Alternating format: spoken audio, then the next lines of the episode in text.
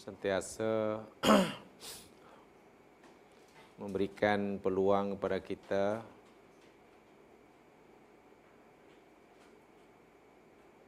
untuk menambah bekalan kita berpulang kepadanya kelak. Salawat dan salam mudah-mudahan sentiasa Allah limpahkan kepada Nabi Muhammad sallallahu alaihi wasallam. Nabi yang kita harapkan syafaatnya kelak pada hari di mana anak pinak dan harta benda tidak memberi manfaat bagi sesiapa melainkan orang yang datang menemui Allah dengan membawa hati yang salim. Salawat dan salam Allah juga kita pohonkan supaya Allah sentiasa limpahkan pada keluarga baginda Nabi sahabat-sahabatnya dan pengikut-pengikut ajarannya hingga hari kiamat. Allahumma amin. Muslimin muslimat rahimakumullah. Alhamdulillah insyaallah kita akan teruskan siri kajian hadis kita, hadis subur salam. Dan kita masih bicara kitabul janaiz. Hadis-hadis terakhir yang kita pelajari yakni berkaitan dengan kaifiyatu kafnil mayit. Garis panduan yang diberikan oleh Nabi sallallahu alaihi wasallam berkaitan dengan bagaimana mayit atau jenazah itu dikapankan. Hingga hadis yang ke-570. Hingga hadis yang ke-570, 281, itu yakni hadis yang berkaitan dengan bagaimana cara tunjuk ajar yang dicontohkan oleh Nabi dalam masalah mengkafankan jenazah. Sekarang hadis yang ke-571 Hadis ini masih Jabir bin Abdullah radhiyallahu anhuma berkaitan dengan hukum mengkebumikan lebih daripada seorang jenazah, satu jenazah, satu mayit dalam satu kubur, lubang kubur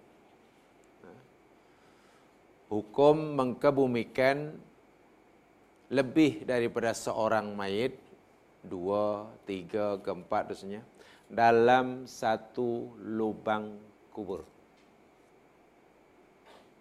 Gali satu lubang, seperti mana yang saya maklum, biasanya satu lubang kubur untuk seorang.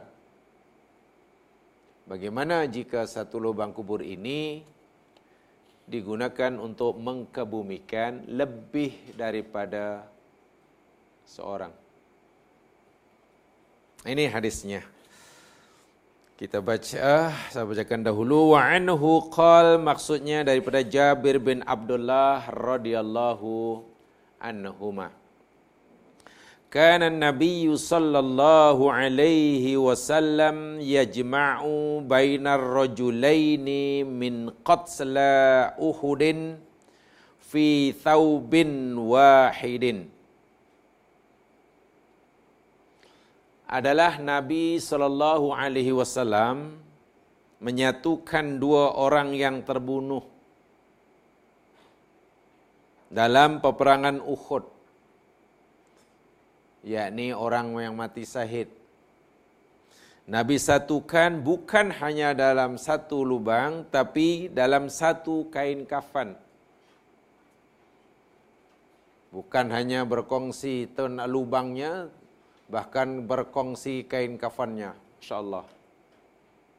Sekarang terlebih kain kafan. Jadi dua orang satu kafan satu kain kafan. Jadikan satu orang yang terbunuh muslim yang terbunuh dalam peperangan Uhud thumma yaqul Kemudian baginda sallallahu alaihi wasallam bersabda, "Ayyuhum aktsaru akhdhan lil Qur'an?" Siapakah di antara dua orang ini yang lebih banyak hafalan Qur'annya? A ke atau B? Fayuqaddimuhu fil lahdi walam yughassilu walam yusalla alaihim. Lalu baginda dahulukan orang yang lebih banyak hafalannya, Qurannya, di liang lahat dan mereka dimandik, mereka tidak dimandikan dan juga tidak disolatkan. Dan juga tidak disolatkan. Seolah sekali, makna hadis, uh, terjemahan hadis ini adalah Nabi sallallahu alaihi wasallam menyatukan dua jenazah dalam satu kain kafan. Kemudian Nabi sallallahu alaihi wasallam bersabda, siapa di antara mereka ini yang lebih banyak hafalan Qur'annya?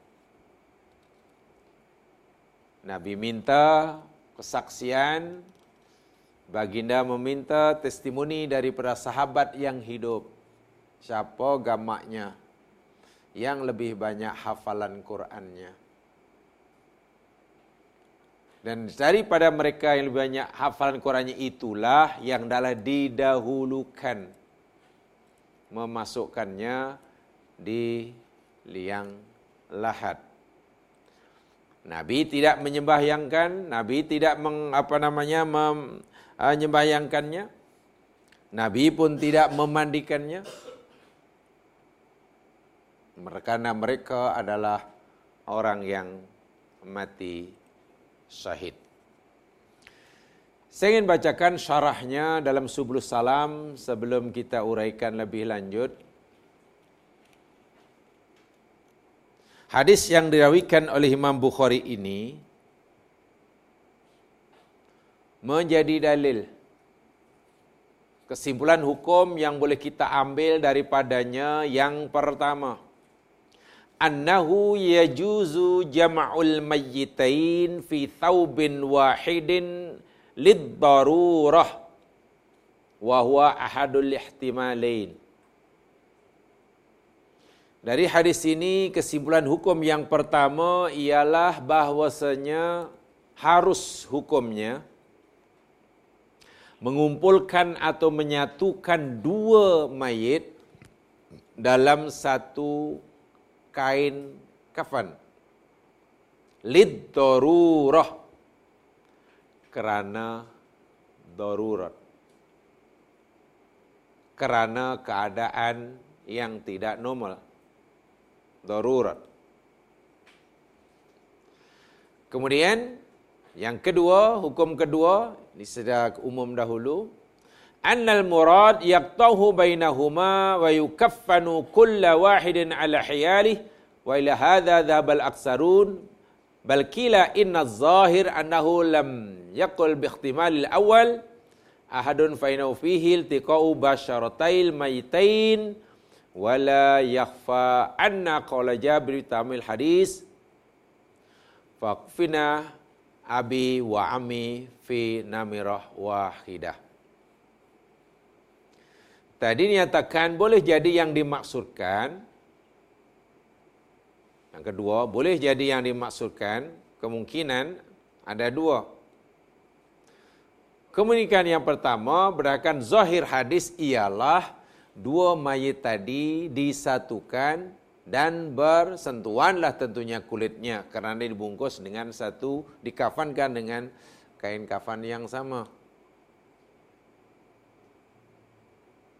Ya, contohnya mungkin ya macam timun lah dicampur satu gitu ya lah. Bergesilanlah kulitnya. Ini zahir hadis. Tetapi ada memahami yang lainnya, yakni kain kafan yang sepatutnya hanya digunakan untuk mengkafankan seorang jenazah, satu jenazah, satu mayit, diguna untuk dua orang. Kan dalam hadis sebelumnya, yakni tiga helai untuk seorang. Kan? Minimum. Lalu dalam hadis ini kemudian kedua yakni dua orang jenazah dikafankan dengan kain kafan yang sepatutnya hanya untuk seorang. Itu kemudian kedua. Kalau ikut yang pertama tadi itu zahir hadis. Kemungkinan yang kedua ini boleh diterima memandangkan Nabi tanya, siapa dua di antara dua orang ini yang lebih banyak hafalannya? Dan yang lebih banyak hafalan itu oleh Nabi disuruh dikebumikan lebih dahulu. Katalah A yang lebih banyak A dahulu baru B. Maknanya A dan B ini pisah. Sebab itulah ada kemungkinan yang kedua tadi, dua jenazah dikafankan dengan kain kafan yang semestinya hanya untuk seorang. Fahaman yang kedua ini berdasarkan sambungan hadis tadi. Nabi bertanya, saya ulangi, siapa di antara mereka ini yang lebih banyak hafalannya? Hafalan Qurannya, Maka siapa yang banyak hafalan Qur'annya itu, yakni didahulukanlah cara menanamnya. Cara menanamnya. Itu. Jam'u jama'atin fi qabrin fa'ana ulid darurah. Yang pasti, ini diharuskan dalam keadaan darurat. Ima darurat itu yakni kerana ramainya banyaknya jenazah, Sementara kain kafan yang diperlukan sangat-sangat terhad saat itu. Mungkin pada zaman sekarang tidak timbul masalah dengan tentang kain kafan. Tak ada masalah. Lihat sajalah setiap seorang daripada kita berapa puluh helai bajunya. Pada zaman Nabi mana ada sahabat koleksi baju. Bahkan pernah berlaku seorang sahabat meninggal tidak ada kain kafan yang mencukupi. Bila mayat ini ditutup kepalanya, kaki pula nampak. Bila kain kafan ditarik ke bawah untuk menutup kakinya, kepalanya pula nampak. Subhanallah. Lalu disuruhnya, ya tutuplah mana kepala dan kaki ditutup dengan daun. Begitu sekali sahabat Nabi waktu itu. Kenapa begitu ya? Jamaah sekalian, ya mungkin kerana itulah tidak ada kain yang digunakan untuk itu. Sahabat Nabi ini jamaah sekalian sebetulnya tidak semuanya miskin. Ramai daripada mereka yang kaya. Tetapi seperti mana yang saya pernah sampaikan dalam siri yang lepas, mereka kaya hanya saja mereka bakhil. Jangan salah faham, mereka bakhil. Bila mereka nak gunakan hartanya untuk kepentingan diri sendiri. Kaya tapi bila untuk kepentingan diri sendiri nak makan, berkira sangat. Sebab itu makannya tak mewah-mewah. Nak beli baju, Ya, yang mencukupilah. Sehingga sahabat tidak ada yang punya koleksi baju. Apalagi koleksi kasut. Tetapi bila mereka infakkan fi sabilillah masya-Allah dermawannya. Mereka memberi infak fi sabilillah. Dah macam tak berkira. Karena baginda memberikan contoh dalam infak karihil mursalah. Harta yang keluar daripada tangan mereka daripada tangan Nabi dalam hadis Aisyah radhiyallahu anha seumpama angin yang berhembus kencang. Itu aja. Jadi bila untuk fi sabilillah mereka tapi kalau untuk belanja diri sendiri berkira eh tak boleh ni saya itu makannya sederhana hidupnya sederhana hingga ketika mati pun sampai nak masya Allah untuk mengkafankan pun tidak ada. Umat Nabi Muhammad SAW sekarang mungkin terbalik. Untuk diri sendiri dermawan. Wah, wah, wah, dermawan. Kurang lagi ni, kurang ni. Itu untuk jalan Allah mungkin kurang. Mungkin. Saya pernah kan nyatakan dalam siri yang lepas. Nilai wang ringgit, ya mas kalian. Kan kadang-kadang menjadi sangat besar dalam pandangan kita. Dan pada masa yang lain, tiba-tiba menjadi sangat kecil. Nilai ringgit dalam pandangan kita ni. Mungkin seribu ringgit Malaysia, mungkin nilainya sangat kecil dalam pandangan seseorang ketika ia ingin menikmati, merasai banji jumping di New Zealand Sekali melompat seribu ringgit tiketnya. Kenapa tiba-tiba seribu ringgit jadi kecil? Hanya untuk merasai banji jumping. Tapi bila mungkin ada kotak amal jariah, wah kotak itu pun dibuat sedemikian rupa menyerupai keranda Ditutup pula dengan kain, ada tulisan pula, Inna lillah wa inna rajiun. Jangankan seribu ringgit, mungkin lima puluh ringgit terasa besar. Ketika nak masuk pada tutup amal, lima puluh ringgit terasa besar dalam pandangan mata saat itu. Tapi untuk mungkin seronok, seribu ringgit jadi kecil. Tapi ini sebetulnya memberi peringatan pada kita. Lima puluh ringgit sangat berharga kalau kita infakkan untuk akhirat. Jangankan lima puluh ribu, lima puluh pun besar nilainya di akhirat. Tapi rupanya bila dunia ini, waringat kita guna untuk dunia, menjadi tidak ada artinya sangat kecil. Tu satu di antara sebabnya. Mereka kaya tapi sebenarnya istilahnya sangat berkira bila mereka ingin berbelanja untuk diri sendiri.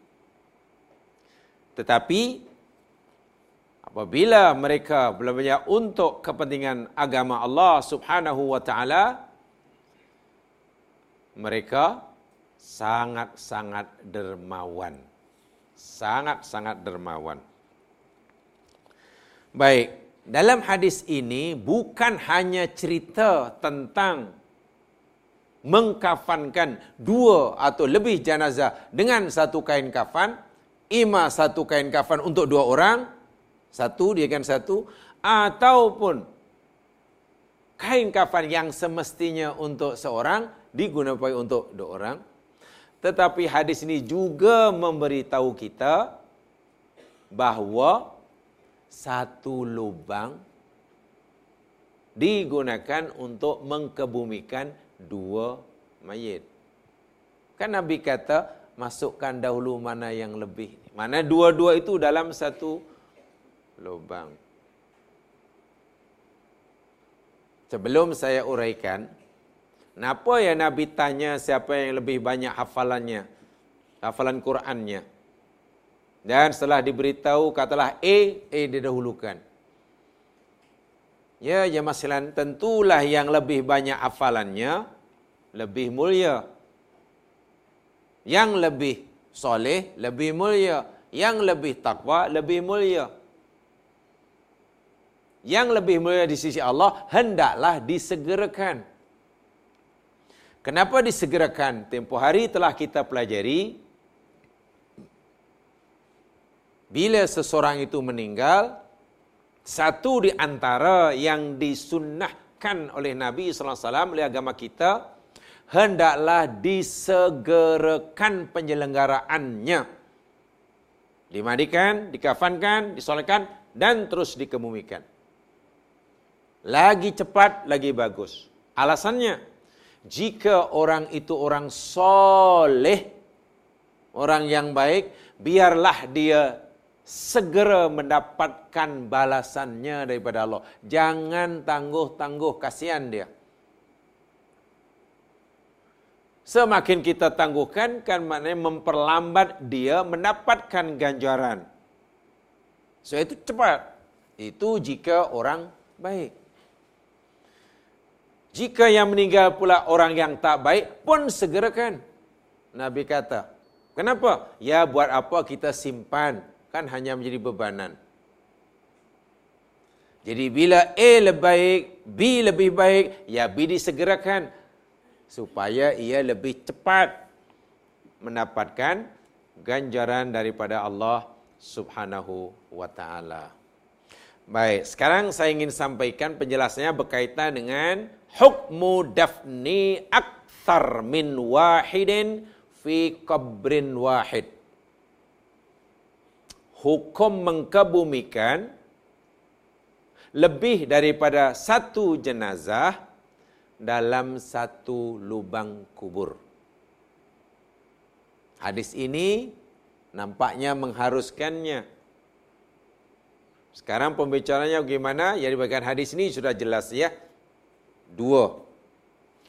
Saya ingin sampaikan dahulu apa kata Abdul Aziz bin Bas Menurut fahaman beliau, "Idza da'atil hajatu ila dzalika likathratil mauta fala ba'sa ayyudfan asnani wa thalatha fi qabrin wahid."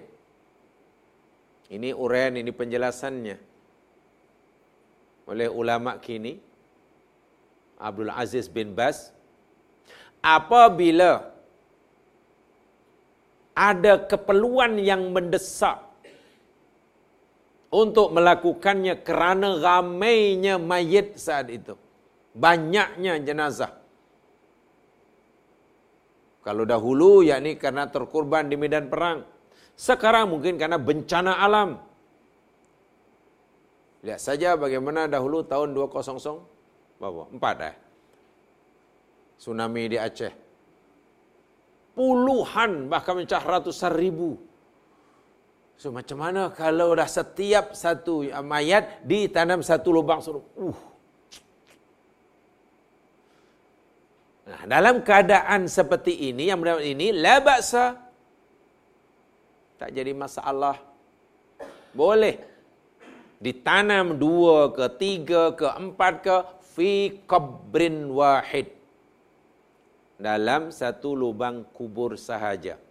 An-Nabi sallallahu alaihi wasallam yauma Uhudin dafana snain wa thalatha fi qabrin wahid li kathratil qatla.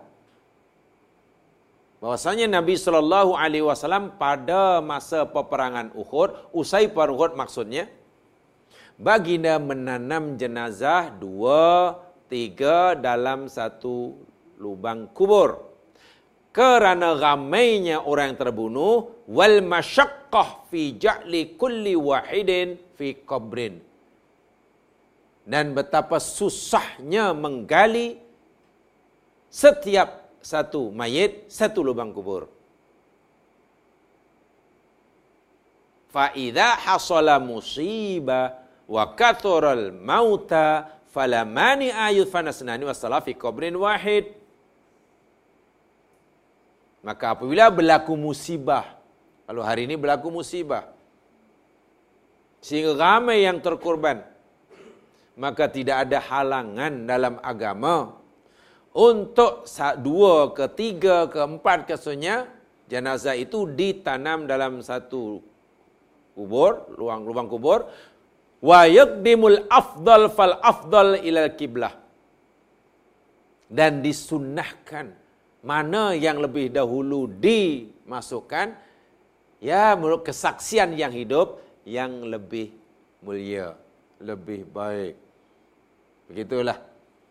Mungkin yang terkorban itu katakanlah contohlah sekadar contoh. Ada tuan mufti yang meninggal. Ah, ada apa namanya pegawai mufti, ada imam, ada belal, ada EJK. Ada yang tukang menyediakan minuman lepas usrah Ya, mungkinlah. Mana yang lebih dahulu ni? Ah, Tuan Mufti lah. Kemudian imam lah yang masuk. Begitu. Jadi semacam jadi imam ketika masuk dalam kubur pun. Itu disunahkan. Tentulah selepas mendapatkan kesaksian daripada yang hidup. Menghadap kiblat. Disusun. Menghadap kiblat. Jadi menyusunnya bukan depan, bukan atas ke bawah, tapi depan belakang. Jadi katalah di sini, lalu belakangnya, belakangnya, belakangnya, belakangnya, begitu.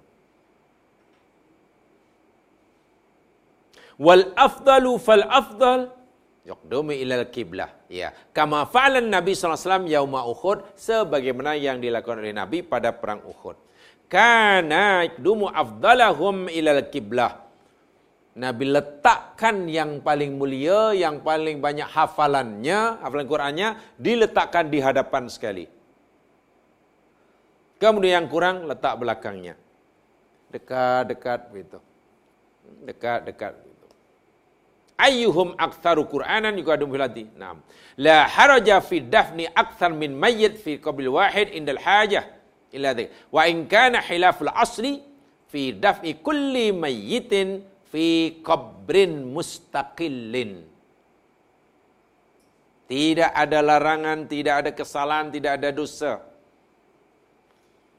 Mengkebumikan lebih daripada seorang satu jenazah dalam satu lubang kubur ketika ada keperluan yang darurat. Walaupun ianya menyalahi hukum asal. Khilaful asli. Menyalahi hukum asal. Hukum asal dalam kaidah mengkebukikan mayit ialah kullu mayyitin dufina kullu mayyitin fi qabrin mustaqillin. Ditanam, dikebukikan tiap-tiap seorang mayit itu di dalam satu lubang kubur. Itu hukum asalnya. Ha? Hukum asalnya. Tetapi dalam keadaan yang saya kata tadi mendesak atau darurat tidak menjadi masalah. Hmm? Tidak menjadi masalah.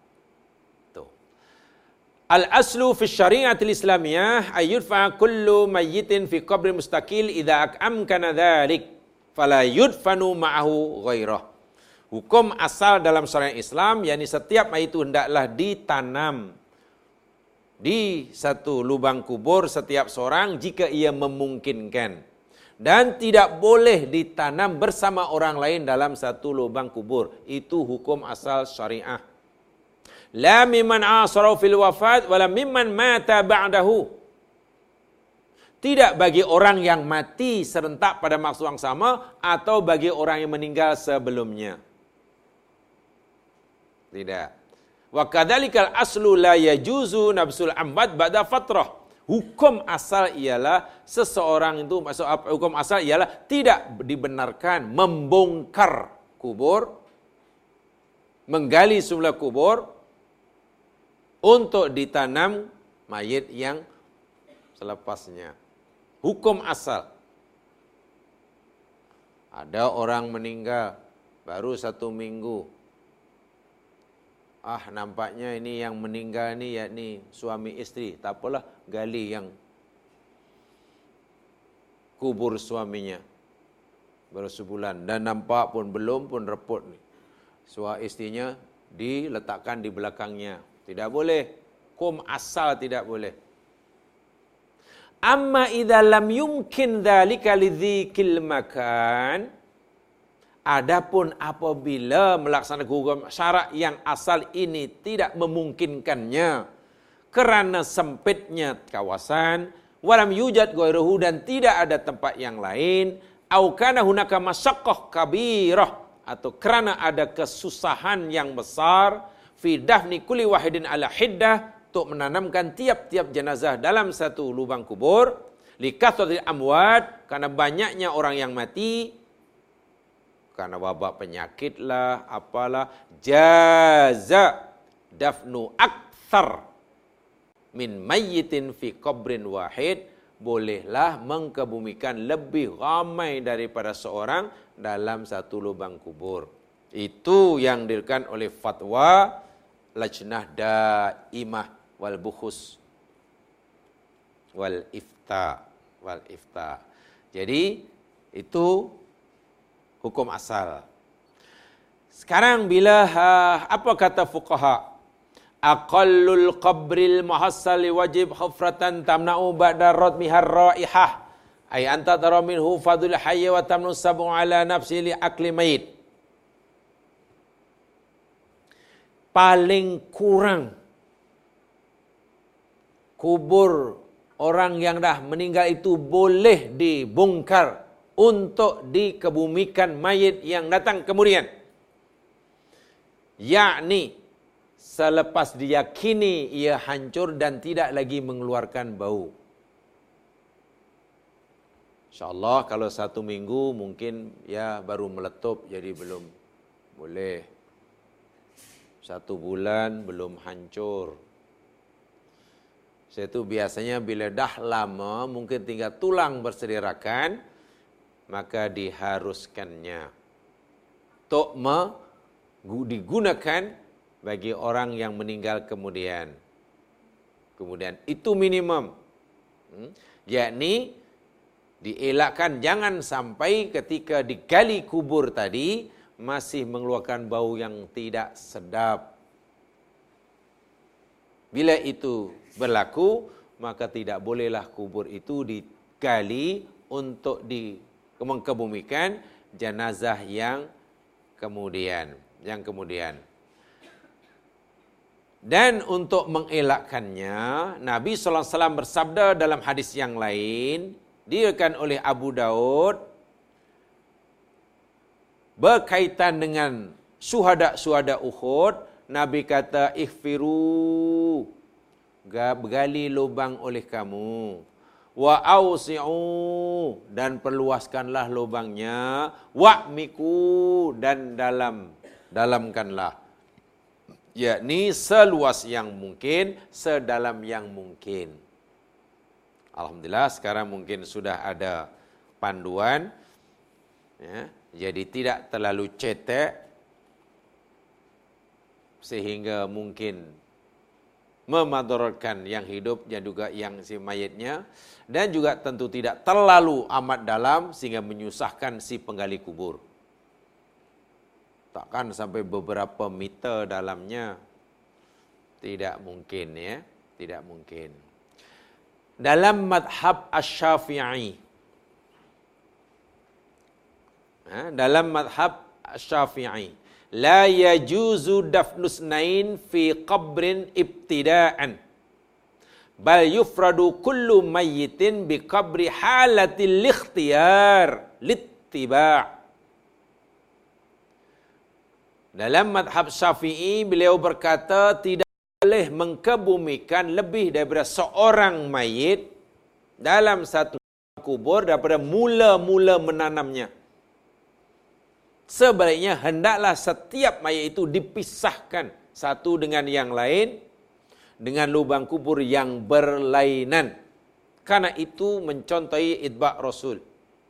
Wa ini tahadal nau karrojulain wa imra'atain ikhtalafa kana bainahuma rahmah walau amma ma'awaladiha walau kana saghiran au bainahuma zaujiyah au mamlukiyah. Tidak boleh dua lelaki, tidak boleh dua perempuan. Bahkan tidak boleh walaupun mereka ini ada hubungan nasab dan mahram seperti mana anak dengan orang tuanya, suami dengan istrinya, dan lain sebagainya, dan lain sebagainya. Ini hukum asal, memang. Kembali pada yang pertama tadi, sama pendapat orang dahulu sampai dengan yang sekarang. Hukum asal memang tidak boleh. Aman nafsul qabri ba'da nafsil mayit li dafni sanin fihi adapun membongkar mengorek kubur yang sedia ada bagi tujuan untuk menanam mayit yang datang kemudian dalam liang lahat yang sama la yajuz tak boleh. Imam Syafi'i kata tidak dibenarkan. Malam. Malam ya bulil awal wa yasirru turaba selagi mayit yang pertama dalam kubur itu belum hancur dan belum terurai menjadi tanah. Artinya bila masih berwujud belum hancur, belum tukar jadi tanah Imam Asyafi matan tidak boleh. Wahina idzin yajuzu dafnu ghairihi fihi. Bila sudah diyakini hancur, mungkin tinggal tulang yang berselerakan, saat itu diharuskan untuk digali bagi membolehkan orang yang meninggal kemudian di sebab dalam agama kita jemaah sekalian, agama Islam ini agama yang tengah. Coba kalau kita lihat sekarang. Kubur orang Nasrani umpamanya. Ha? kubur orang Nasrani, orang Kristian. Atau mungkin kubur orang apa ya umpamanya. Kan memakan tanah yang sangat luas. Sangat luas karena selepas ditanam mereka mereka bina bangunan konkret pula tu. Kubur orang apa ya? Agama apa tu? Buddhis ke? Yang Masya Allah, uh, konkret tu sehingga tidak boleh lagi dipakai oleh orang yang meninggal di kemudian hari. Memakan perlukan kawasan yang sangat luas. Sementara ada mungkin agama lain mungkin, agama Hindu ke. Bila meninggal dibakar. Lalu abunya pula ditabur. Di manalah ditaburnya sehingga tidak perlu tanah, kawasan tanah untuk menanamnya. Bahkan kalau mungkin orang yang kaya berkasta tinggi, ya abunya ditanam di merata lah. Sedikit, diambil sedikit, ditabur di atas Himalaya. Sedikit ditabur di lautan Hindi. Sedikit ditabur di lautan Pasifik. Mereka tidak perlu kawasan tanah untuk menanam. Sementara yang lain pula perlu kawasan tanah yang luas dan tidak boleh digunakan pakai. Islam tengah-tengah. Mesti ditanam dalam tanah, tetapi jangan dibina bangunan. Sehingga orang meninggal kemudian hari tidak boleh lagi menggunakannya. Tanam itu sahaja. Dan biarkan tanpa ada pembinaan di atasnya. Sehingga suatu hari selepas satu, dua, tiga, sepuluh, dua puluh, tiga puluh tahun, sudah terurai menjadi tanah, tubuh badan si mayit bolehlah diguna pakai oleh yang mati kemudian. So itu bila digali mungkin terjumpa tulang dan dimasukkan balik. Jadi Islam di tengah-tengah tidak boleh dibakar mayitnya. Tapi juga tidak boleh ditanam lalu kuburnya dibuat dibina satu binaan sehingga menghalang orang yang meninggal di kemudian hari untuk memanfaatkannya. So Islam itu di tengah-tengah. Ya, tengah. Walau futihal qabru jika sekiranya kubur itu setelah dibongkar, digali semula, fawajada fihi al-izam, fawujida fihi al-izamul kabirah, la yajuzu dafnu. Dan didapati tulang-tulangnya masih sempurna. Artinya apa? Hanya tidak ada dagingnya. Tengkorak ada. Tulang belakang ada. Tulang rusuk ada. Kaki ada. Hanya daging saja tidak ada. Jadi macam tengkorak lah. Macam tengkorak. Bila seperti itu, kata Ash-Syafi'i rahimahullah, La yajusu dafnu fauqaha tidak boleh ditanam mayit yang lain di dalam itu. Tidak boleh lagi. Ka'anna kanat idhamu sadri aw saq ya seperti mungkin seperti mana tulang-tulang rusuknya masih ada tulang kaki paha ke bawah masih ada ha?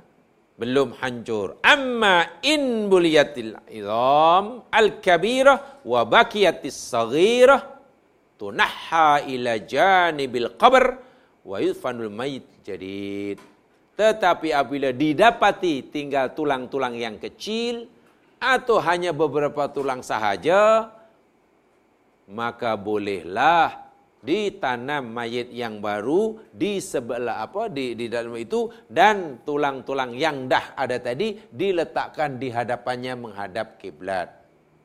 Bukan diletak di bawah mayit yang baru atau diletakkan di belakang mayit yang baru ditanam tapi di hadapannya.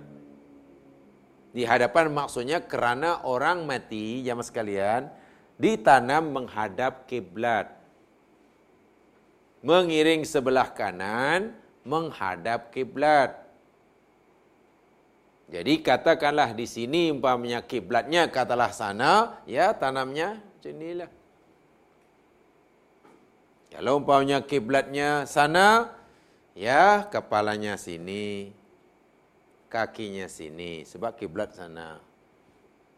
Jadi diletak di sini, tulang-tulangnya, kemudian baru di belakangnya, mayit yang baru. Begitu seterusnya. Bukan diletakkan di atas mayit yang baru, tulang-tulang yang ada tadi, atau diletakkan di bawahnya, atau di belakangnya. Atau di belakangnya. Tuh. Habis tak boleh ke bila jumpa itu kau patah-patahkan aja lah. Saya senang nak ringkas. Oh tidak boleh. Tidak boleh kita patah-patahkan tulangnya biar reput sendiri. Lama-lama kan, tunggulah beberapa tahun. Sebab itulah tadi dinyatakan selagi belum reput maka ia tidak dibenarkan. Macam mana nak kena reput-reput? Ya tentulah kita adalah perkiraan sendiri. Tentulah ada yang pakar, ada yang boleh buat penilaian berapa lama gamaknya tubuh badan manusia ini selepas ditanam dikebumikan, reput semuanya. Tulangnya itu adalah mungkin apa namanya garis panduan berapa dari segi masanya. Apa kata Imam An-Nawawi tentang hadis ini? Salah seorang ulama terkenal bermadhab Syafi'i, Imam An-Nawawi, dalam kitabnya Al-Majmu' Beliau menyatakan la yajuzu ayyud fana rajulani wa lam ra'atani fi qabrin wahid min ghairi darurah. Sebenarnya semuanya sama. Hampir tidak ada perbezaan pendapat. Sengaja saya sampaikan ini, saya nak beritahu bahawasanya hampir merupakan satu ijma' begitulah. Imam Anawi kata, tidak dibenarkan, tidak diharuskan menanam, mengkebumikan dua lelaki, dua mayat lelaki atau dua mayat perempuan dalam lubang kubur, satu lubang kubur. Tanpa adanya darurat. Wa hakadha saraha sarkhasi bi annahu la yajuz memang tidak dibenarkan.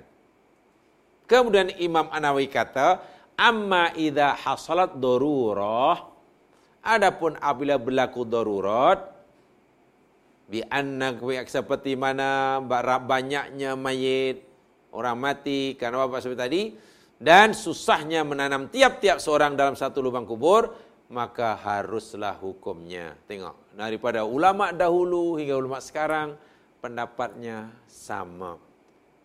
Saya itu kira boleh kita boleh mengatakan sudah semacam ijma di kalangan ulama dahulu hingga sekarang tentang hukum menanam. Termasuklah hukum membongkar tadi. Demikian juga dalam kitab yang lain contohnya apa namanya uh, Ar-Ramli dalam kitab Nihayatul Muhtaj pun demikian juga pendapatnya.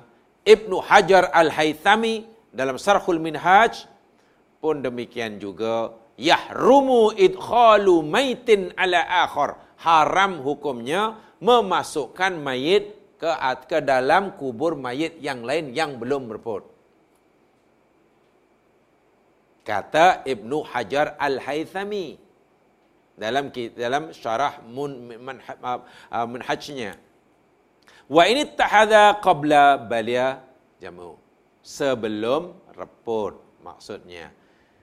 Ini merupakan kesimpulan dan banyak lagi dalam kitab yang lain dan ulama yang berbeza. Termasuklah dalam madhab Hambali. Contohnya Ibnu Qudamah dalam kitabnya Al-Mughni. Demikian juga yakni boleh dikatakan sudah menjadi ijma' madhab malik. Demikian juga yahrumu ayam busal qabru madamal mayyit au say'un min idhamihil makhsusah fil qabri haram hukumnya membongkar kubur selagi mayit yang di dalam itu belum repot, belum hancur menjadi tanah. Tulang-tulangnya masih ada kekal tulang-tulang yang besar dalam matab Imam Malik. Jadi hampir semualah daripada ulama-ulama mustahid silam sekata dan sependapat. Ima ulama dahulu, wa ima ulama sekarang, contohnya Abdul Aziz bin Bas, atau juga contohnya Ibn Saleh Ibn Uthaymin. Ini ulama sekarang pun demikian juga pendapatnya. Al-masru ayud fana kullu insanin fi qabrin wahid wa qabrin wahdah kama jarab bi sunnatul muslimin qadiman wa hadithan yang disyariatkan yakni menanam setiap mayit itu dalam satu lubang kecuali adanya darurat adanya keperluan maka la ba'sa la ba'sa la ba'sa tidak menjadi masalah tidak menjadi masalah makna hukumnya harus ha? hukumnya harus tu penjelasannya ha? tu penjelasannya jadi apa namanya uh, sekata istilahnya. Hukumnya sekata hak dikatakan ijma' ha, merupakan ijma' orang dahulu dan sekarang. Tidak ada boleh katakan tidak ada perbezaan pendapat. Pendapat. Itu. Hanya itulah masanya. Saya tidak tahu. Minta maaf sama sekalian karena nampaknya yang diamalkan oleh orang Islam sekarang mungkin bunyinya pelik hadis ini Setiap kubur orang Islam sekarang pun tamaah macam mirip-mirip dengan kubur orang bukan Islam. Kan tidak boleh dialih. Siapa agaranya ahli waris yang memberi kebenaran kubur atuknya ke ayahnya di Sehingga kan tanah pekuburan sekarang biasanya, oh kubur itu sudah tidak lagi menerima mayat baru. Karena sudah maksimum. Tak maksimum macam mana kalau setiap orang meninggal kemudian diberi tanda bahkan di ini dan ya akhirnya tak cukup tanah. Ini sebetulnya kurang menepati kehendak syarak. Sebab itu kubur mungkin dibuka baru sekian tahun mungkin sudah tidak apa muat Ya mas sekalian, sudah berapa tahun agaknya kubur Kiara? Haji, ingat tak berapa tahun kubur Kiara? Gimana? Ajak berapa ya? Ada 60 tahun? Eh, tak ada. 60 tahun PJ belum lahir. Berapa Haji? Takkan orang sini tak tahu? 20, 30? 30. Maknanya tahun 90-an lah. Eh apa? Eh? 80-an. Kalau 80 mana sudah 40 tahun? Ada ke 40 tahun? Dah. Dah ada ya. Okeylah katalah 40 tahun. Tinggal berapa ya? Tak banyak kan? Dulu asalnya dah habis, tak boleh terima. Kemudian ada lagi tak penambahan kan. Penambahnya ada berapa tu? Ada berapa bilik lagi? Kekosongan. Sekarang masalahnya siapa agak-agak ahli waris yang memberi keizinan membenarkan kubur Tok Neo yang meninggal 40 tahun yang dahulu, kalau dah 40 tahun, di apa, digali semula untuk memberikan peluang pada jenazah yang agak-agak ada yang izinkan itu. Tak ada kan? Inilah masalahnya. Sekarang, kalau 40 tahun sudah penuh jamaah sekalian, agak-agak kubur bakit di Madinah berapa tahunnya? Ha. Sebelum Nabi kemudian sudah ada di sana. Nabi sekarang sekarang sudah 14 abad apa sudah 1400 tahun lebih. Kan sudah 14 abad lebih masih digunakan. Berapa sangat keluasan kubur bakit? Tak luas kan? Kenapa? Karena memang begitulah konsep kubur dalam agama kita. Boleh digali, boleh digali. Itu saya sampai sekarang saya terfikir, macam mana mula-mula aku itu? Sebab ini betul-betul, kalau kita ingin betul-betul ikut apa yang dicontoh oleh Nabi, ya kurang sesuai sebenarnya konsep kubur yang khasnya di bandar-bandar ini. Di kampung mungkin ada. Atau di kampung pun sudah mulai macam itu. Wal kubur kan tanah kubur ni tanah wakaf ke tanah persediaan ya? Kubur. Tanah wakaf kan? Yang guna tak pernah beli kan?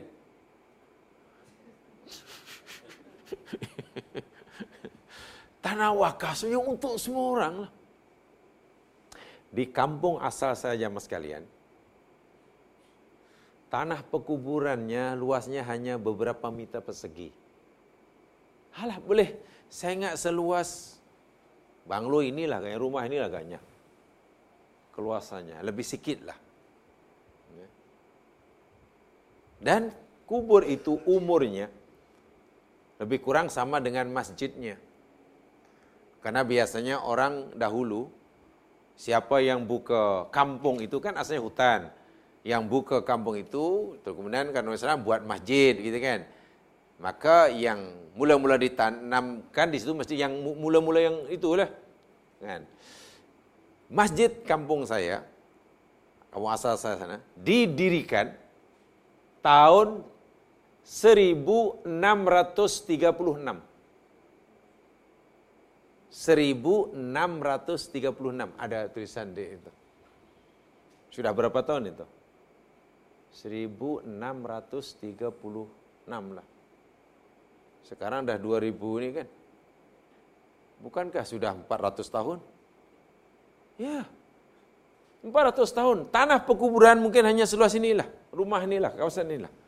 Boleh di masuk. Sampai sekarang masih digunakan. Maknanya sudah berapa ramai orang yang mati di situ. Digali lagi dan biasanya bila sekarang bila dah lama, oh sana sudah lama akan digali, ya mungkin terjumpa tulang dia. Walaupun mungkin hanya sekarat tulang, tapi itu. Mati. Ya, sampai sekarang dan mungkin sampai bila akan terus digunakan. Pertama, orang dahulu memang saya tidak tahu karena karena mereka faham akan peraturan agama tidak boleh membina bangunan di atas kubur sehingga tidak ada bangunan atau mungkin karena orang dahulu tidak buat binaan karena tidak punya uang. Saya tak tahu itu. Mungkin karena tak ada duit sehingga tidak membina bangunan di atas kubur ayahnya atau mungkin karena faham agama yang melarang tidak boleh membina bangunan. Sampai sekarang. Karena sudah mulai ada tanda-tanda. Orang sekarang mungkin punya sedikit duit, akhirnya diletakkan bangunan. Bukan bangunan yang besar, hanya dah beli yang dah siap itu diletakkan di atasnya. Bukan hanya batu nisan. Tu apa yang apa namanya dia? Alah, itulah yang macam meja, itulah yang di seketul besar itulah. Nak angkat pun berat itulah apa nama itu ya. Jadi bila macam tu susahlah nak mengalihkan kan. Karena sudah ada begitu satu dua akhirnya orang kampung saya di di di di pintu kubur masuk sudah diberi amaran. Tidak dibenarkan buat bangunan apa saja meletak itu sudah tidak dibenarkan. Ya akhirnya bila orang meninggal, dan itu kan ada dua dua apa namanya batu nisan itu aja lah. Dibiarkan sampailah bila-bila. Bolehlah tukar batu nisan dia bila umpamanya hilang ke banjir ke apa ke patah. Nanti bila dah kata dan nampaknya, oh ini fulan dah tahun bila, ya dikorek lagi. Sampai sekarang. Masih dipakai. Walhal, kalaulah tengok masjid yang didirikan sebab biasanya yang buka uh, kampung itu kemudian buka buat masjid dan termasuk orang yang pertama yang mula-mula matilah. Yang mula-mula meninggal lah kan 1636 400 tahun. Itu bagi saya itu menepati sunnah. Macam masjid macam kubur bakik Kan memang begitulah ajaran Nabi. Kita nampaknya sudah agak lari karena sudah dibina sehingga tak boleh. Tidak boleh. Bahkan kan sudah mulai ada tanda-tanda kan membina gini, ada yang nampak batu ni pun cantik, uh ada di bubuh marble, marmar, import pula tu. Importer tu marmar tu. Siap dengan cangkuk untuk untuk letak bunga. Ha, macam mana tu? ada cangkuknya kalau pergi itu tinggal bunga itu tinggal tak itu je lah siap dengan payungnya. Sentiasa berpayung tu kubur tu. Tak tahu apa tujuannya. Siap bunga dia. Bunga pun kadang bukan bunga hidup bunga kristal. Kristul kristul. Tempoh hari saya nyatakan tolonglah dielakkan menggunakan harta Allah bagi si mati ini pastikan yang kita lakukan yang hidup pastikan apa yang kita lakukan bagi hidup ini untuk si mati yang memberi manfaat buat si mati pastikan itu jangan kita menggunakan nikmat Allah bagi hidup ini sebenarnya tidak memberi manfaat pada si mati tapi hanya untuk memuaskan hati yang hidup. Pertanyaannya, jika seseorang katalah sudah meninggal, lalu dibina di atas semuanya, bukan main cantik. Oh, cantiklah semualah ada bangku kanan kirinya, ada bahkan mungkin adalah kalau haus tinggal ambil aja ada peti ais katakanlah. Mana tahu? Ada peti ais dia mungkin ada pertanyaannya. Memberi manfaatkah binaan yang kita bina itu bagi si mati atau ianya sebenarnya hanya untuk memuaskan hati yang hidup. Inilah yang sudah lari yang sekarang daripada sunnah Nabi Sallallahu Alaihi Wasallam. Kita takut benda yang sebenarnya sudah lari daripada sunnah Nabi kerana sudah diamalkan berulang kali dalam jangka masa yang panjang sehingga generasi hari ini lebih-lebih lagi generasi akan datang dia tidak lagi merasa ianya satu kesalahan. Karena kita mewariskannya. Generasi yang akan datang melihat masjid itu oh macam ini rupa-rupanya. Itu yang sebetulnya tidak. Tapi masalahnya itulah bila kita suruh melihat contoh yang menurut sunnah contohlah kubur bakitlah yang maskan yang jelas-jelaslah. Di situ ramai sahabat Nabi ditanam. Hingga hari ini masih digunakan dan itu contoh yang dilakukan oleh Rasul dan sahabatnya tapi kalau kita katalah tunjuk itu contoh kubur ikut sunnah, mungkin ada orang kata, tak, itu Saudi. Saudi lain fahaman dia. Lah. Saudi lain fahaman dia. Kuala Lumpur lain fahaman dia. Itu susah. Wah itulah yang Nabi amalkan dahulu. Itu bukan fahaman Saudi. Yang itu mendapati sunnah Nabi Sallallahu Alaihi Wasallam. Sebab itu dikorek lagi, guna masuk lagi, korek lagi. Anda boleh bayangkan, agak-agak perlu berapa ekar, berapa hektar kawasan tanah perkuburan untuk menanam jenazah yang meninggal dalam jangka masa 14 abad lebih. Jika tanah kubur itu setiap seorang satu kubur, setiap orang seorang dan diminum. Oh, sangat habis Madinah. Habis Madinah, tak ada lagi ruang lah. Yalah katalah jika dibenarkanlah orang Islam ini ditanam seperti mana kubur orang Buddhis umpamanya. Tak cukup tanah. Tak cukup tanah. Situ Islam tu sebetulnya agamanya Masya Allah. Ya begitulah. Bila sudah meninggal, ya sudah. Ditanam. Ditanam itu memang perintah agama tidak boleh dibiarkan. Jangankan orang Islam jamaah sekalian, orang bukan Islam pun katalah jika meninggal di tengah-tengah masyarakat Islam tidak boleh. Dibiarkan itu saja umpamanya. Ah biarkanlah ya orang kafir. Apalagi dia ditembak mati oleh polis sebab dia merumpak umpamanya. Lalu mayat kita tak boleh. Kena ditanam. Karena itu apa namanya uh, firman Allah Subhanahu wa taala perintah Allah Subhanahu wa taala maksud saya. Allah Subhanahu wa taala memerintahkan satu di antara kemuliaan yang Allah berikan kepada manusia ciptaannya yakni bila meninggal mesti dikuburkan. Tak kira agama apapun. Hatta orang asli yang mungkin tak punya agama pun. Jika ia meninggal katalah di tengah-tengah masyarakat muslim si muslim wajib menanamnya. Walaupunlah cara menanamnya tidaklah sebagaimana orang Islam. Mesti menghadap kiblat mesti tak tak perlu. Mesti dimasuk cara memasukkannya mesti kepala dahulu. Memasukkan jenazah ini jamaskan kepala dahulu ya bukan daripada samping. Biasanya macam mana? Kalau kalau katalah ini mayit jamaskan ya. Katalah ini mayit biasanya memasukkannya dari sebelah kan? Kalau sini lubangnya kan dari sebelah masuk itu kan? Itu macam tu di sini kemudian di bawah ada kan? Sebetulnya yang ikut sunnah bukan macam ini jemaah sekalian.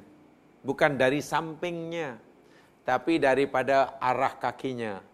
Jadi kalau banyak ini lubang ha, lubangnya di sini jadi masuknya macam ini jadi yang mula-mula masuk ke dalam lubang lubang yakni kepalanya sikit-sikit barulah turun. Bukan dari sini ke sini. Tapi biasanya itulah. Mungkin yang senang gamanya, wallahu alam. Tapi sebenarnya kepala dahulu.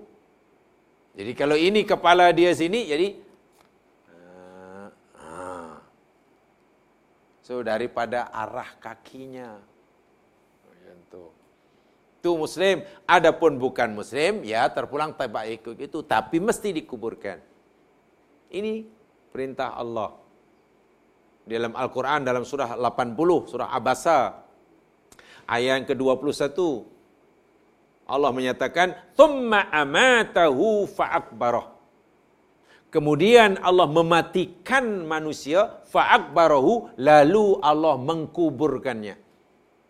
Surah 80 ayat 21.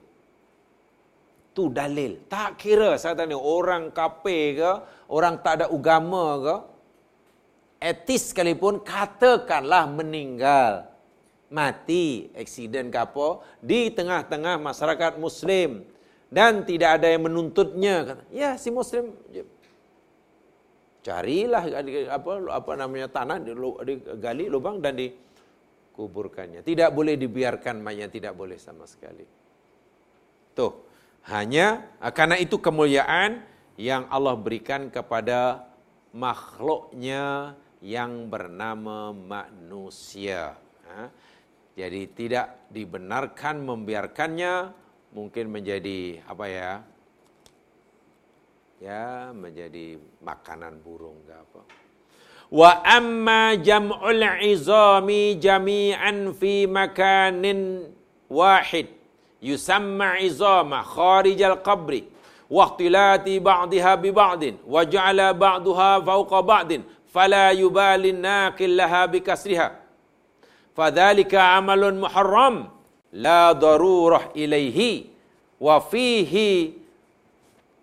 min adhiyatil mayyit wa intihaki hurmatihi syai'un azim.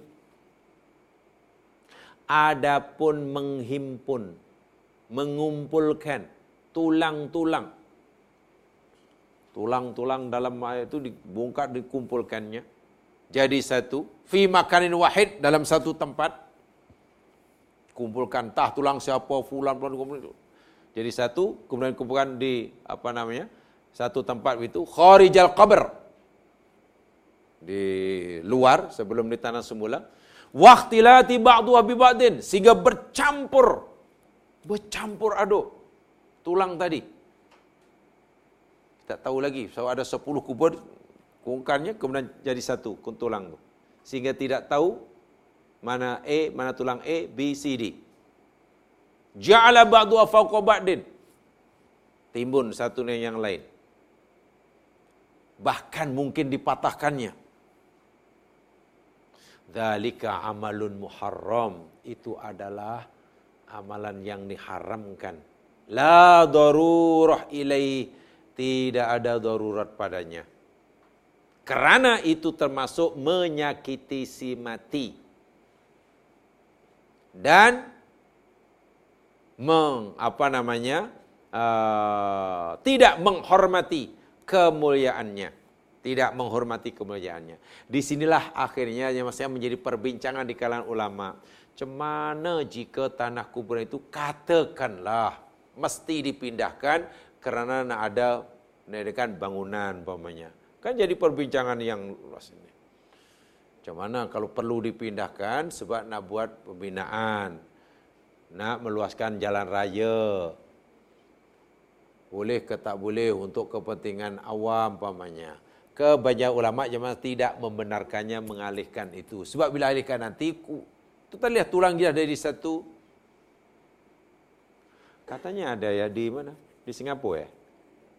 Katanya ada di Singapura ada kubur di tengah jalan. Maksudnya jalan itu supaya dilebarkan, tapi kan ada kubur, tak boleh dialihkan. Jadi tak apa salah jalan itu meng, mengapa? Mengelaklah. Dia ada. Ada di Singapura. Ada itu dalam YouTube atau sudah dipindah?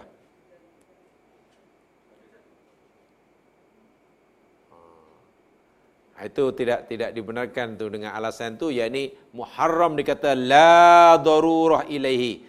Tidak ada istilah darurat dalam perkara seperti itu. Jadi rupanya tidak mudah. Tidak mudah hendak mengalihkan tanah perkuburan dengan alasan mungkin nak buat itu, buat ini, buat itu. Walaupun itu sebetulnya yakni termasuk masalah ijtihadiyah. Tapi hingga hari ini nampaknya kebanyakan ulama-ulama masih belum mengharuskannya. Dengan alasan apapun. Apalagi hanya alasan untuk dibina bangunan. Nak dilalui jalan raya umpamanya. Untuk, oh lagilah tidak dibenarkan. Tidak dibenarkan. Bila ia sudah menjadi tanah pekuburan, pekuburan. Baik, ini hukum berkaitan dengan uh, yang boleh kita ambil daripada hadis ini. Yakni mengkebumikan jenazah uh, lebih daripada satu dalam satu lubang kubur. Dalam satu lubang kubur. Kemudian hadis yang selepasnya, uh, yakni berkaitan dengan apa namanya hadis uh, 572 itu kaitannya dengan sebelumnya. Sudah itu masuk sekali tentang kafan. Jadi kafan sebenarnya tidak perlu berlebih-lebihan. Ini telah saya sampaikan pada siri yang lepas. Jangan terlalu bermewah-mewahan untuk mengkafan jenazah. Karena semewah dan sebahal mana pun, ia akan rusak. Ingat, Abu Bakar pernah mengatakan, tak apalah bila aku nanti mati, ya salah satu dari kain kafannya baju inilah. Karena kotor kamu basuhlah. Tapi ini kan dah tak elok ayah. Kan Abu Bakar kata, ya orang yang hidup lebih berhak pakai yang baru daripada yang nak mati. Yang hidup lebih patut, lebih layak, lebih berhak pakai yang baru pakai yang cantik berbanding orang yang meninggal. Jadi orang meninggal sebenarnya tidak perlu cantik-cantik begitulah. Tak perlu cantik-cantik, mahal-mahal, tak perlu. Tak perlu. Abu Bakar kan tengok kan dalam hadis sebelum yang kita pelajari pada sidang yang lepas. Kan berwasiat kepada putrinya. Ya tak payah cari yang barulah untuk mencukupkan satu di antara yang selain bajuku inilah. Tapi ayah, ini dah tak elok, kata putrinya. Ya, basuh dululah. Masya Allah. Bukan Abu Bakar ni miskin. Abu Bakar ni kaya je mas kalian. Ya, kaya. Abu Bakar kan salah seorang sahabat yang pecah rekod.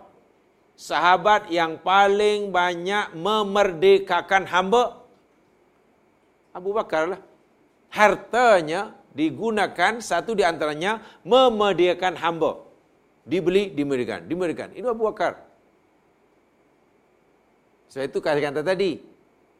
Termasuk Abu Bakar ini kaya tapi sangat bakhil bila untuk kepentingan diri sendiri. Amat dermawan untuk kepentingan di jalan Allah.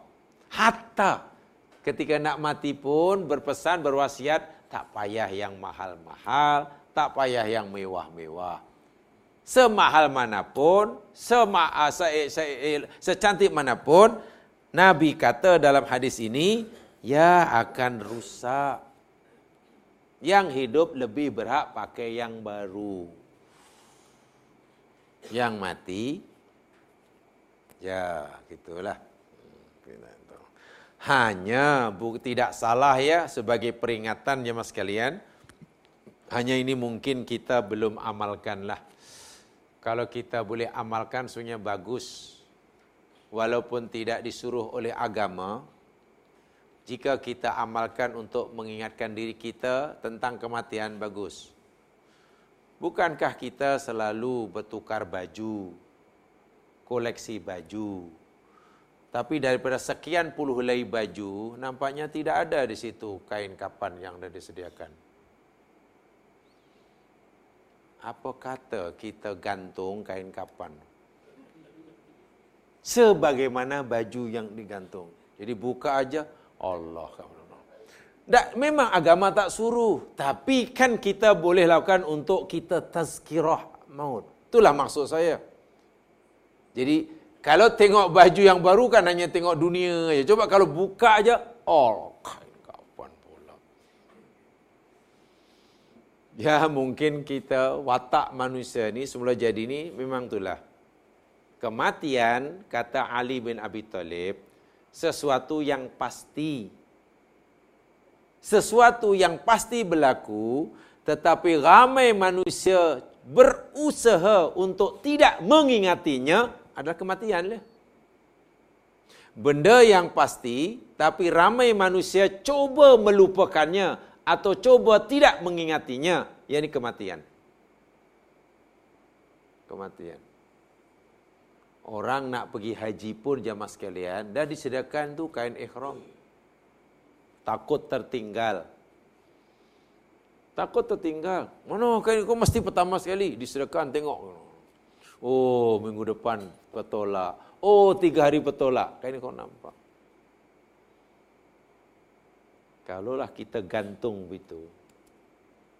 Kain kapan?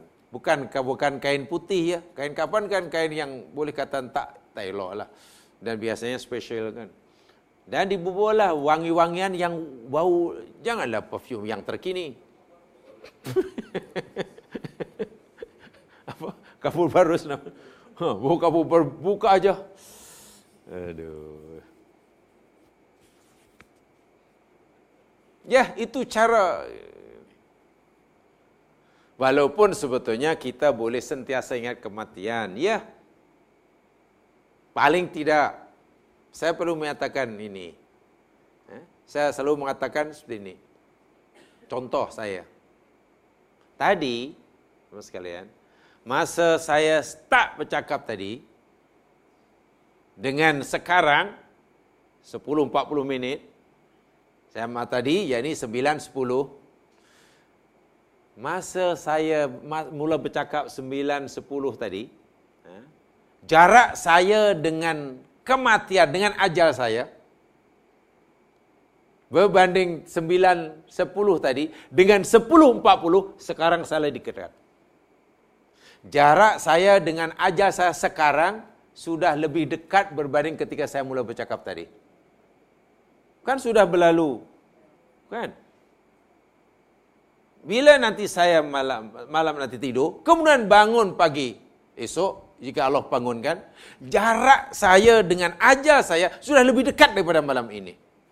Kalau kita ingat itu pun sebenarnya ingat matilah. Jadi besok jarak saya dengan ajal saya lebih dekat daripada hari ini. Lusa lebih dekat lagi, lebih dekat lagi, lebih dekat lagi. Bila kita ingat lebih dekat itu, takkan kita nak meraihkan hari jadi. itu nak meraihkan hari jadi atau nak mengingatkan? Yang pasti semalam agak ya jauh sikit lah kan. Berbanding hari ini. Jarak kita dengan kuasa makin dekat. Itu pun sebenarnya sudah boleh mengingatkan. Jadi bila gitu akhirnya ya astagfirullahaladzim. Ya Allah. Ya. Sangat banyak. Sangat banyak. Quran pun memberitahu kepada kita banyak tanda-tandanya ya. Jadi berlalunya masa itu adalah tanda sebetulnya, tanda. Tuh ya mas kalian, hadis yang sempat kita pelajari hari ini, hadis yang selepasnya itu kaitannya yakni dengan memandikan jenazah tu boleh tak lelaki mandikan perempuan, perempuan mandikan lelaki, suami mandikan istri, atau perempuan mesti perempuan, laki mesti lelaki. Di sini ada perbincangan dalam hadis yang selepasnya itu. Wallahu a'lam. Mudah-mudahan diberkati oleh Allah Subhanahu wa taala. Dan kesimpulan yang terpenting daripada yang saya sampaikan tadi, dalam masalah ini bolehlah katakan ijma ulama daripada dahulu empat madhab dan juga ulama sekarang mempunyai pandangan yang sama tentang hadis ini. Jadi tidak ada perbezaan. Hanya itulah masih terlalu banyak yang belum ikut sunnah dalam penggunaan jenazah. Contohnya tadi kubur yang ada itu misalnya belum menepati. Karena yang menepati yang macam dibakit itulah. Kalau ikut panduan hadis tadi. Mungkin cara memasukkan jenazah pun sebenarnya belum lagi. Karena biasanya dari kanan dari tebing serentak pula. Yang di dalam ada tiga orang kan nyambutnya. Wah kalau ikut sunnah jadi masuk kepalanya dahulu. Ini kepala masuk. Nah, nah, nah, nah, nah. macam tu caranya ikut sunnah Nabi SAW. Tapi kalau kita boleh mengamalkannya, apalagi berpesan dan faham, ya Alhamdulillah. supaya nanti jadi ikutan, jadi ikutan. Hanya mungkin bila kita memulakannya agak pelik, pasti ada orang tanya, eh apa henya tu lain daripada yang lain? Apa henya lain daripada yang lain? Mudah-mudahan diberkati oleh Allah Subhanahu wa taala dan diampunkan segala dosa kita. Diberikan kekuatan untuk terus mengikuti sunnah nabinya insyaallah. Subhanakallahumma bihamdika asyhadu an la ilaha illa anta astaghfiruka wa atubu ilaik. A'udzu billahi minasyaitonir rajim. Wal 'asr innal insana fi khus illa alladhina amanu wa 'amilus solihat wa tawasaw bil haqq wa tawasaw bis sabr. Assalamualaikum warahmatullahi wabarakatuh. Assalamualaikum warahmatullahi wabarakatuh para jemaah dirahmati Allah. Insyaallah kelas kita yang akan datang hadis yang akan datang adalah pada 14 uh, Ogos ya, 14 Ogos. Uh, dan minggu ini kelas kita yang akan datang pada hari Sabtu lah dan juga hari Ahad. Itu saja pengumuman saya. Sekian. Assalamualaikum warahmatullahi wabarakatuh.